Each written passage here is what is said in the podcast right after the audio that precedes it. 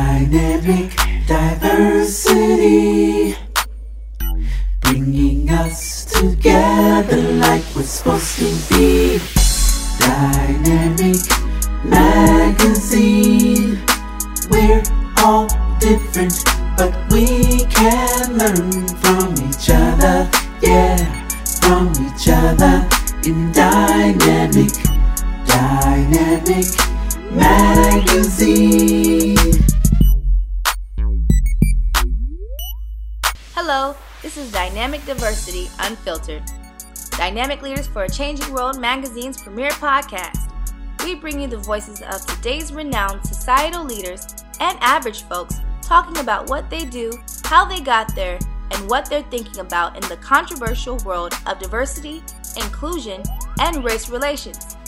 In this episode, it's important for us to understand the intersectionality because I believe so many of the issues that we face today are because of a lack of, of inclusion and diversity. Dynamic talks to Kaj Naji Gooms, who is definitely a millennial on the rise.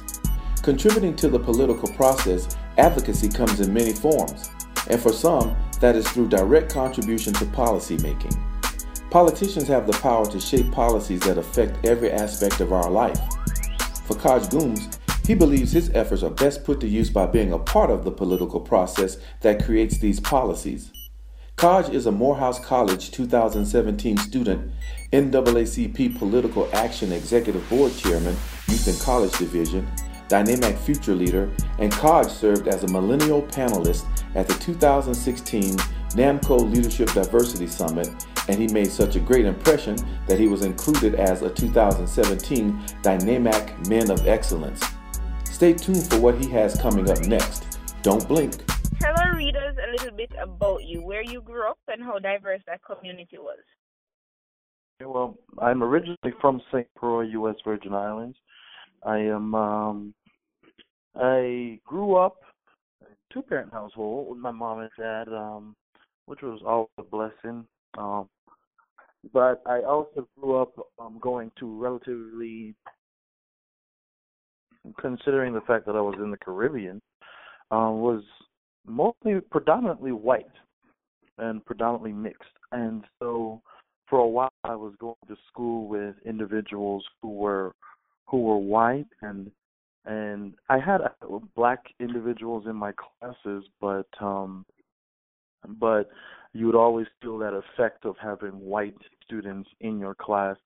At times you'd forget you were in the Caribbean, but um the community that I was in though, the community that I grew up in was so di- was so diverse in respects of different individuals from different islands, mostly black, Puerto Rican, uh, uh Latina, Latino.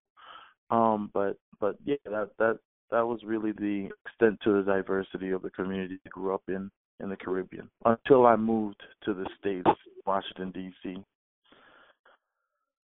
And how old were you when you moved to the States?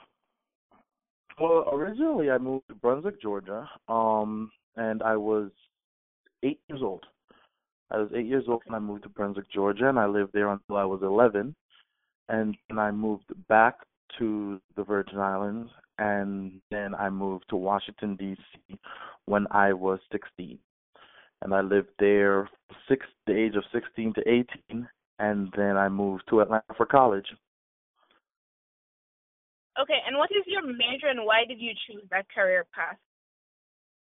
My major is political science, and the reason why I chose political science was because I have always had an interest in policy, an interest in what politics and the decisions that individuals that are elected in office, how it affects everyone, how it affects those who have um, low income, those who it affects who are within the LGBTQ community, those who those policies affect every single individual that somehow, uh, you know, have a certain level of interaction with our community. And so for me, politics has always been a way. Our country is a nation of laws. Our country is a nation that executes those laws to the best of its ability. And I feel that it was my place to have a hand in making and executing those laws. And so I decided to into political science to learn a little bit more about what it means and how these laws are made, in what manner, and my own personal conviction and feelings and how they matriculate over a period of time that would affect my viewpoints in creating these laws.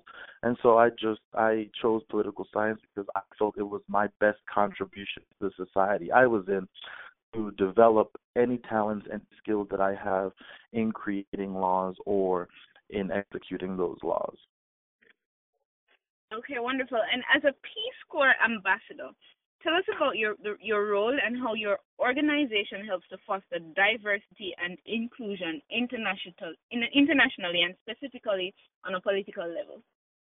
Well, I'll tell you this: the the the, the Peace Corps, uh, uh, since President um, John F. Kennedy has uh, created it, has foundationally found itself to be a mechanism for inclusion and diversity. And so for me, what we were doing as as Peace Corps ambassadors were was we were in a little bit of a, a unique environment considering the fact that we were in um HBCUs.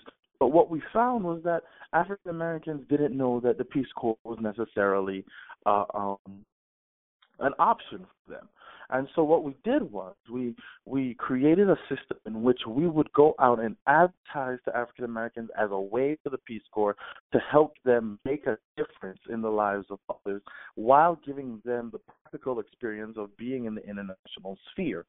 So we we included a different viewpoint for individuals that may have been low income over a period of time in their lives or may not have been, seen a route after college, but we we we fostered inclusion through allowing individuals to see how Peace Corps could help them change their lives while helping um, them change someone else's life as well. And why do you think diversity and inclusion is so important on an on a global scale? Well, I was diversity. Diversity international scale, mainly because I fundamentally see how an individual can make a decision about any aspect of life, whether it is LGBTQ rights, whether it is um, um, religious freedom, whether it is um, income inequality, and not think that they must include the mindset the way of living, practical responsibilities, and the struggles of every individual that will be affected by these ideals. I cannot make a decision about women's health, and I haven't spoken to women. I, I identify as a man. Okay, I don't. I can't make a decision about someone's religious beliefs when I don't even know what the Quran says. I identify as a Christian.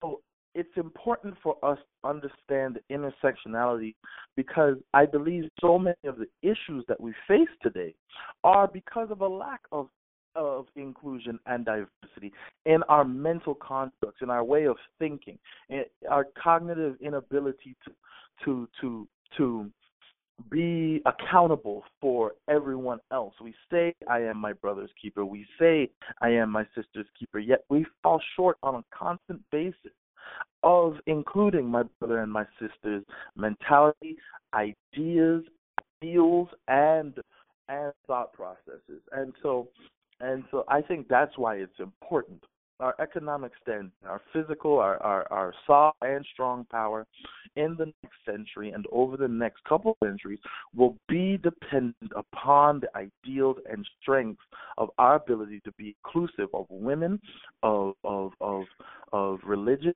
of of sexual orientation, of every aspect. And I think that is why it's so important for us. Okay. And gun control is a very controversial topic in the U.S. currently. Tell our readers what the Georgia House Bill 859 is about and why getting it vetoed is so important. Well, House Bill 859 was, um, and it, it was it, it, House Bill 859 was vetoed. Um, there, I believe that was um, it was a while back now. I think the information that we have um, is a little is a little time. But House Bill 859 was vetoed, but what it did was, and it's important to still discuss it because here in Georgia we still see efforts to have the gun um, bill pushed forward in different ways, such as ratification. But what House Bill 859 did was it allowed individuals on college campuses to to carry guns, uh, um, public college campuses in the state of Georgia, to carry concealed weapons into uh, everywhere except for inside a dormitory and in their car. Oh, and they to keep it in their car. Um, the reason why this was important for us to get it vetoed was because, for me personally, there are many advocates to discuss this, but one, it increased the. It, it, what we saw is that when a weapon is involved, first of all, if two individuals have a weapon, the first person to draw their weapon is more than likely going to use it. But however, the individual who does it, the other individual who has a weapon is more than likely going to forget in that moment that they have a weapon. So practically, less than one percent does not serve a purpose for more than one individual to have a gun. What it does is it raises the level of danger. So for me telling you that you have, if you have a gun, you can protect yourself. Most times, if that person is not trained, if that person just has a gun, they will not use that gun. But what it also does, and what we found, is that it also increases the level of sexual assault perpetrators when a weapon is involved and forceful sexual um, conduct is committed, we have an issue where individuals will use that weapon and the levels of sexual assault misconduct will increase. But lastly, what it also does is, and I said this at my hearing, adding water to a drowning person situation does not help. We cannot find ourselves including more and more guns into a situation. We can't find ourselves including more and more guns into a situation in which guns are already the problem. Our have issues with people that are mentally unstable getting guns. We have issues with the level uh, and dangerous types of guns that are on sale being sold just rigorously. We have more regulations on medication that can help people than we do with guns, and we've seen an increase in these terrorist attacks in respect to white individuals that we refuse to call terrorists. And and adding guns to an already burning situation just does not help. And that's why we we tried to fight 859. That's why 859 was vetoed. And um, but we still have a fight ahead of us, and um, and I look forward to keep to continue fighting it. Okay. And there has been quite a bit of success in recent decades with regards to recognizing LGBTI rights. Despite this, there is still a long way to go. So tell us about the Georgia House Bill 757, which you had a hand in, and how this will bring about more visibility and equality for the LGBTI community. Well, Georgia House Bill seven, um, Georgia Bill seven fifty seven, it focused on LGBTQ rights. What it did was, and and again, this is, this is a time thing, but we did when we couldn't when we. It, it's it's more of a, a, a complicated situation. So what? So I have to talk about it when, so in respect to Senate Bill 145 as well. And what Senate Bill 145 did was, it focused on allowing people, uh, um, um, people within the LGBTQ community, they would be able to file charges of rape here within the state of Georgia. Um, so going back to um, to to, Bill 757, what it did was it was a religious liberty bill. So we weren't able. What it did was it allowed individuals within the um in the state to reject LGBTQ individuals from service just because of the fact that they quote they, the way it was written was it was an infringement upon their religious beliefs, but what it allowed them to do was discriminate against individuals who were LGBTQ just because they were LGBTQ. That is not an inclusive America. That is not what it means to be a state or a country that represents all individuals. What it allowed was for us to not be able to serve LGBTQ individuals, QIA individuals, because we didn't feel that they were living right. And I didn't believe that that was something we could pass judgment on. Also, it, it, and that's why I brought up Senate Bill 145. We don't have to represent LGBTQ individuals or or individuals who are raped by in, um, men because of the fact that they're LGBTQ. Rape is rape. Service is service. And and to judge someone based off of their sexual orientation or how they define themselves is just not the type of community that we, we choose to live in and that I choose to live in. And so we fought um 757. Okay. And, and you have been been the youngest for many things in the last few years. What advice would you give to young people who are often who often find their age is a disadvantage, either because they're not taken seriously or because of lack of experience when they're trying to advance in politics? I will say, keep pushing, and, and that's cliche to say. It is cliche to say, but I would say you you you got to keep pushing. You can't allow individuals who don't respect what you do or don't don't don't have the same passion for what you do to affect how you think about the efforts you put forward.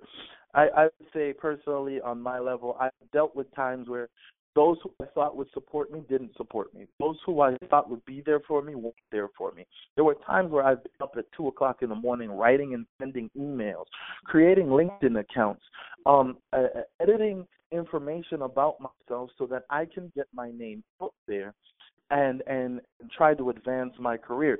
It takes time. It takes time management. It takes serious effort and dedication, but it also, but mostly, I would say it takes passion. If you don't have the passion, it won't work. You're going to deal with hard times, and there have been many times where I thought I should have quit. But at the end of the at the end of the day, you realize that this is what I want to do, and if I want to do this, it means I have to do A, B, and C. And if I do not accomplish A, B, and C, then there's no reason for me to do this. I need to change my path. But at the same time, I would also advise that you not think that you must go the traditional route that everyone else goes. One path for me does not work for everyone else. You have to carve out your own ideals, your own ideas, your own way of thinking, your own way of operation, and fight for that. Because by doing that, you know you create your own rules about what you will become for yourself and for those that you will impact directly and indirectly. That is an extremely important aspect of what we do and, and of what I have done over a period of time. And that's my advice. Create your own ideas, create your own path, and stay dedicated to that path. Because if you do that, then wherever you land, you have no choice but to be pleased with it. Because you did it. you did it for yourself and you did it for those who you will impact. Okay, and in that case, do you think mentoring is important, and if so, why? I think mentoring is extremely important. I I I always been very important to me to know that there are individuals who support me. Not to say that uh, my entire um, existence or success is dependent upon those who support me, but my I found extremely valuable when we in respects to the ideas and ideals that individuals who have come into my field before me and have succeeded in this field, they have to say, what types of um, advice do they have? What types of um, advisement can they give about where to go and what to and in what manner to do it? Not necessarily take their path, but when you get to a certain situation in which they have been in, what does it mean to me? And mentorship is extremely important. I created a mentorship program, which I had about six individuals at Morehouse by themselves, in which I meet with once a month, and I talk to them about what's going on. And and many people don't know I did this uh, over my time at Morehouse, and as I come to a conclusion, and I, I conclude my time at my tenure at Morehouse, I, I it, it it's bittersweet, but I know that these individuals have come up and learned something from what I've gone through. I've learned from people like my father, from people like the life my grandfather, my great grandfather lived. Awesome, and, and, and right. And so and and, so these are these are these are some of your Hello. mentors. I'm sorry. I am assuming these are some of your mentors because my next question would be to tell me about some of your mentors and some of their experiences that motivated you. Well, so these are some of my mentors. My my father definitely. Um, uh, my father was a a strict father, but as I've gotten older, what I've realized is that his his advisement of tenacity, his his his innate proclivity to make sure that I was ready to take on every every issue that I faced um, was extremely important and has become extremely important to me. My father was one, and he and he continues to do this. Um, he he he calls me, and he, he every every idea I give to him, he constantly questions it. He says, "Well, why is it this way? Have you researched it?" And it has put me into a sense that everything I do, everything I talk about, I must research. Everything I, I discuss, I must, I must, I must know. But and my mother is the same way. My mother has been a support system for me. Who she says she every time I'm feeling weak, she calls and says, "Did you fall? This happened? Did you did you think about it when did you remember when you were 10 and you fell? Do you remember when you were 13 and this happened? Learn from those situations. And and and another person is uh, I have this I have this this thing this this this short little phrase called legacy of leadership. I want to live a legacy of leadership and I get and many people ask me where I get it from and I will tell them I get it from my grandmother. My grandmother passed away in 1997 from breast cancer. But the the the, the thing I tell people is that is that it is extremely important for me to always discuss the legacy of her life because my grandmother was a teacher, a, a high school biology biology teacher, and over a period of time, I have seen the life that she's lived come to fruition through the things that happened to me. For instance, my godparents, who are like my grandparents, they they have been dedicated to watching me grow, who are also some mentors in my life. Um, watching me grow due to the life my grandmother lived. She was their best friend.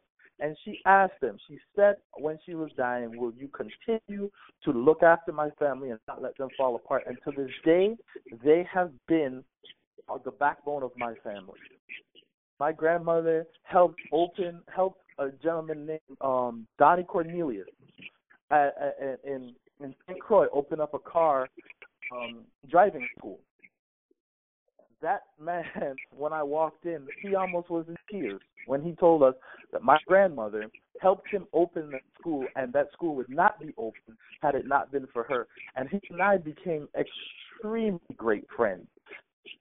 It, it, it's it's almost it's almost like everything she did was in effect to help me and my family later on, no matter what happened.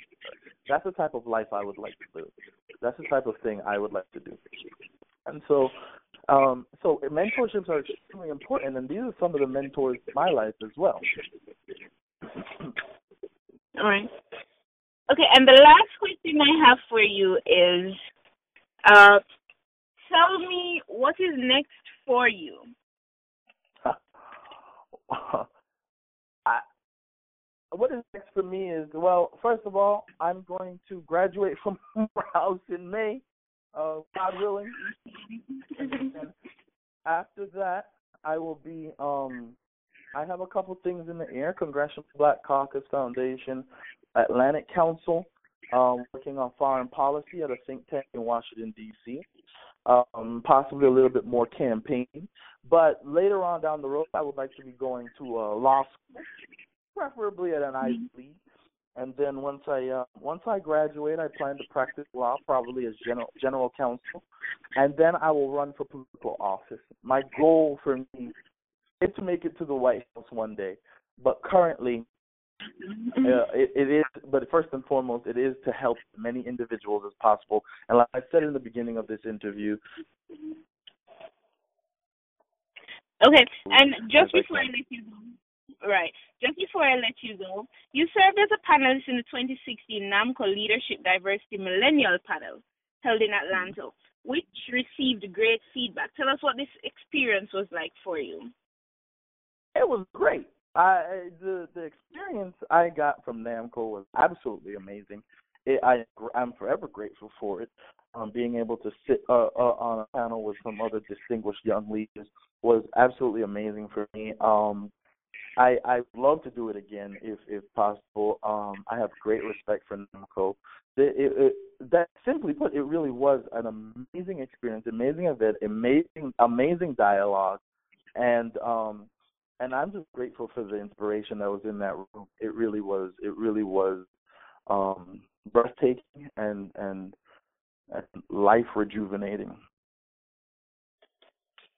Okay, well, on behalf of NAMCO, I want to wish you all the best with everything you have coming up for you, and thank you so much for taking the time out to do the interview with us.